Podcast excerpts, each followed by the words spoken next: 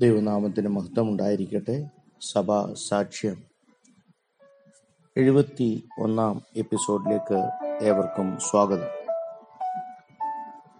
പതിനാലാം നൂറ്റാണ്ടിലെ നവോത്ഥാന നേതാവും brethren of the common life എന്ന സഭാ സ്ഥാപകനും മോഡേൺ ഡിവോഷൻ മൂവ്മെന്റിന്റെ ആത്മീയ നേതാവുമായിരുന്നു ഗറാഡ് ഗ്രോയ്റ്റ്. ആയിരത്തി മുന്നൂറ്റി നാൽപ്പതിൽ നെതർലാൻഡിലാണ് ഗ്രോയ്റ്റ് ജനിക്കുന്നത്. ആയിരത്തി മുന്നൂറ്റി എഴുപത്തി നാല് മുതൽ വടക്കൻ യൂറോപ്പ് പ്രദേശങ്ങളിൽ നൂറുകണക്കിന് ഭവനങ്ങളും ആശ്രമങ്ങളും ഭക്തിയുള്ള സാധാരണക്കാർക്കും സഹോദരിമാർക്കും വേണ്ടി പണിത സംഘടനയായിരുന്നു മോഡേൺ ഡിവോഷ് ഡിവോഷൻ മൂവ്മെന്റ്. നെതർലാൻഡിലുടനീളം ക്രിസ്തീയ സ്കൂളുകളും ഇവർ സ്ഥാപിക്കുവാൻ ഇടയായി തീർന്നു യഥാർത്ഥ ക്രിസ്തീയ ഉണർവ് ഹോളണ്ടിലും ജർമ്മനിയിലും ഉണ്ടാകാൻ കാരണം ഈ സംഘടന തന്നെയായിരുന്നു.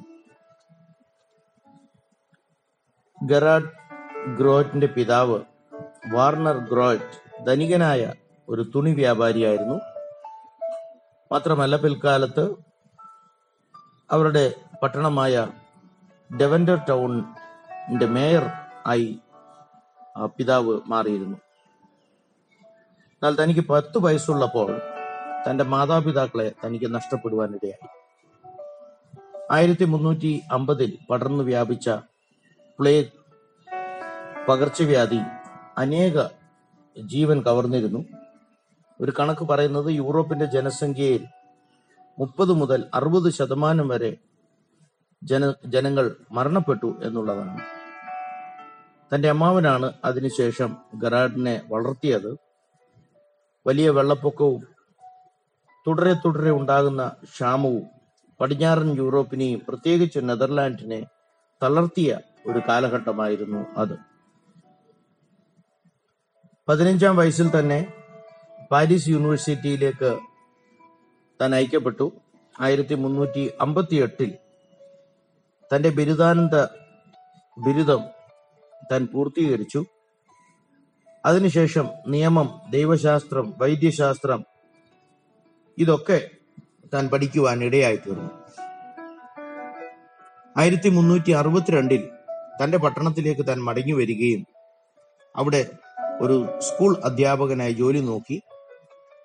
പല സ്കൂളുകളിലും യൂണിവേഴ്സിറ്റിയിലും തനിക്ക് പിന്നെ അവസരം ലഭിക്കുവാൻ ഇടയായി തീർന്നു പ്രഗ് യൂണിവേഴ്സിറ്റിയിലും കൊളോൺ യൂണിവേഴ്സിറ്റിയിലും ഒരു ലെക്ചററായി താൻ ജോലി ചെയ്തു. കൂടാതെ അറിയപ്പെടുന്ന രണ്ട് സഭകളിലെ കാനനായി ഒരു ആത്മീയ നേതാവായി അംഗീകരിക്കപ്പെട്ടു. തനിക്ക് പ്രതിഫലമായി വലിയൊരു തുക ലഭിച്ചിരുന്നു. തികച്ചും അതിലൂടെ ആർഭാടമായ സുഖലോലുപത നിറഞ്ഞ ഒരു സ്വാർത്ഥ ജീവിതമായിരുന്നു ഗ്രോയറ്റ് നയിച്ചിരുന്നത്. സമൂഹത്തിൽ പ്രശസ്തി ആർജിച്ച ഒരു വ്യക്തിയായി ഏകദേശം പതിനാല് വർഷം താൻ കഴിച്ചുകൂട്ടി.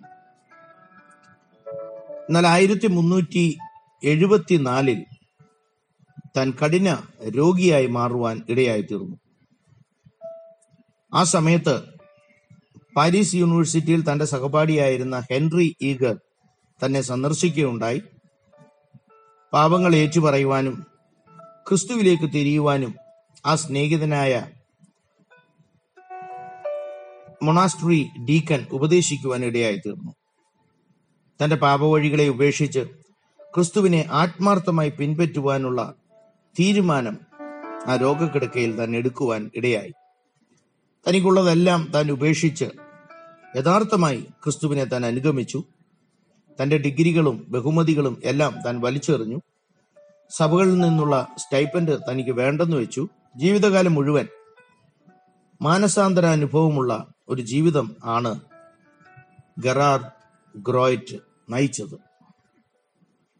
ആയിരത്തി മുന്നൂറ്റി എഴുപത്തി നാലിൽ കൊട്ടാര സമാനമായ തന്റെ ഭവനം തന്റെ പിതാവ് തനിക്ക് പിതൃസ്വത്തായി നൽകിയതാണ്. വിശാലമായ ആ തന്റെ ഭവനം വിധവകൾക്കും അവിവാഹിതരായ സ്ത്രീകൾക്കുമായി താൻ സംഭാവനയായി നൽകുവാൻ ഇടയായി തീർന്നു അന്തസ്സുറ്റിയ ഒരു ജീവിതം ഇതിലൂടെ അവർക്ക് നൽകുകയും എന്നാൽ യാതൊരു വിധമായ മതപരമായ പ്രതിബദ്ധത ഒരു പ്രതിബദ്ധതയും ഇല്ലാതെ കർത്തൃസേവ ചെയ്യാനും അവർക്ക് സ്വാതന്ത്ര്യം കൊടുത്തിരുന്നു. വളരെ ഗൗരവമായി തന്നെയാണ് തന്റെ ശുശ്രൂഷയെ താൻ കണ്ടത്. പൂർണ ഹൃദയത്തോടെ ഗ്രോയിറ്റ് ദൈവഹിതം ആരാഞ്ഞ് മുൻപോട്ട് പോയി. തന്റെ പല സ്നേഹിതരും തന്നെ പരിഹസിച്ചെങ്കിലും എന്തു വില കൊടുത്തും കർത്താവിനെ സേവിക്കുവാൻ തന്നെ അദ്ദേഹം തീരുമാനിച്ചു. ആയിരത്തി മുന്നൂറ്റി എഴുപത്തിനാലിൽ തന്റെ അധ്യാപക ജോലിയെല്ലാം ഉപേക്ഷിച്ച് ആശ്രമ ജീവിതത്തിലേക്ക് താൻ മാറുവാനിടയായി തീർന്നു. ഒരു സന്യാസിയായി മൂന്ന് വർഷം അവിടെ താമസിച്ച് ആശ്രമത്തിലെ എല്ലാ പണികളും ചെയ്തു. തന്റെ ചിലവുകൾ താൻ തന്നെ അടയ്ക്കുമായിരുന്നു. ഉപവാസവും പ്രാർത്ഥനയും മാത്രമായിരുന്നില്ല തന്റെ ജീവിതം. ചിലപ്പോൾ രാത്രി മുഴുവൻ മുട്ടിന്മേൽ താൻ ചിലവഴിക്കുമായിരുന്നു. തന്റെ ഒരു പ്രത്യേക സ്വഭാവം മരണം വരെ തന്റെ വസ്ത്രത്തിനകത്ത് പരുപരുത്ത അലോസരപ്പെടുത്തുന്ന അലോസരത ഉളവാക്കുന്ന വസ്ത്രങ്ങൾ ധരിക്കുമായിരുന്നു. അങ്ങനെ ചില മൂല്യങ്ങൾ തന്റെ ജീവിതത്തിൽ താൻ കാത്തു സൂക്ഷിച്ചു. ജീവിതത്തിൽ താൻ നേടിയ പദവികളും സ്ഥാനപ്പെരു പോയി പേരുകളും എല്ലാം തന്നെ താൻ ഉപേക്ഷിച്ച് ഉപവാസവും സ്വയത്യാഗവും ജീവിതചര്യയാക്കി മാറ്റുവാൻ ഇടയായി തീർന്നു തിരുവചന പഠനവും സഭാപിതാക്കന്മാരുടെ ജീവചരിത്രവും തന്നെ വല്ലാതെ ആകർഷിച്ചിരുന്നു. ഈ പഠനങ്ങൾ താൻ നിരന്തരമായി തുടർന്നിരുന്നു. ആയിരത്തി മുന്നൂറ്റി എഴുപത്തിയേഴിൽ ഗറാഡ് ഗ്രോയറ്റ് ഡെവൻഡറിലേക്ക് മടങ്ങിയെത്തി. താൻ പാരീസിലേക്ക് യാത്ര ചെയ്ത് വില കൂടിയ ദൈവശാസ്ത്ര പുസ്തകങ്ങൾ വാങ്ങിക്കൊണ്ടുവന്നു ആ ഗ്രന്ഥങ്ങളെല്ലാം പുനഃപ്രസിദ്ധീകരണം നടത്തുകയാണ് താൻ ചെയ്തത്. സാധാരണക്കാർക്ക് പോലും വാങ്ങാവുന്ന വിധത്തിൽ താൻ അത് പ്രസിദ്ധീകരിച്ചു. ആയിരത്തി മുന്നൂറ്റി എഴുപത്തി ഒമ്പതിൽ തന്റെ നാൽപ്പതാമത്തെ വയസ്സിൽ തന്റെ പരസ്യ പ്രസംഗ ശുശ്രൂഷ താൻ ആരംഭിക്കുകയായിരുന്നു. വലിയ ജനാവലി തന്റെ വചനം ശ്രവിക്കുവാനായി തടിച്ചുകൂടിയിരുന്നു. ചില സമയങ്ങളിൽ മുഴു ഗ്രാമങ്ങളും മുഴു പട്ടണങ്ങളും ഈ മീറ്റിംഗിനായി കടന്നു വന്നിരുന്നു. മാനസാന്തരവും സമർപ്പിക്കപ്പെട്ട ജീവിതവുമായിരുന്നു തന്റെ മുഖ്യ സന്ദേശം.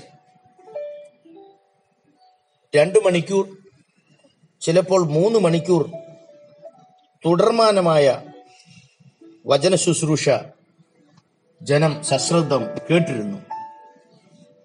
ഒരേ ദിവസം തന്നെ രണ്ടാമതൊരു ശുശ്രൂഷയുണ്ടെന്ന് അനൗൺസ് ചെയ്താൽ പലരും ഭവനങ്ങളിലേക്ക് മടങ്ങിപ്പോകാതെ അടുത്ത മീറ്റിംഗിനായും കാത്തിരിക്കുമായിരുന്നു. നീതിന്യായ നീതിമാനായ ഒരു ന്യായാധിപനെ ആ സൃഷ്ടിതാവിനെ എല്ലാവരും ഭയത്തോടെ ആരാധിക്കണം. തങ്ങളുടെ പാപജീവിതത്തെ ഉപേക്ഷിക്കണം. തിരുവചനങ്ങൾ അനുശാസിക്കുന്നതായ ആത്മീയ ഫലങ്ങൾ കായ്ക്കുന്നവരായി തീരണം. അതുമാത്രമല്ല ജീവിതത്തിൽ സൃഷ്ടിതാവിന്റെ ഹിതം ചെയ്യണം. പ്രാർത്ഥനയ്ക്ക് എപ്പോഴും തിടുക്കം കാണിക്കുന്നവരായിരിക്കണം. ആവശ്യമുള്ളവർക്ക് വേണ്ട സഹായം ചെയ്യണം. ഉപവസിക്കണം. ഇതൊക്കെയായിരുന്നു തന്റെ മുഖ്യ ഉപദേശങ്ങൾ.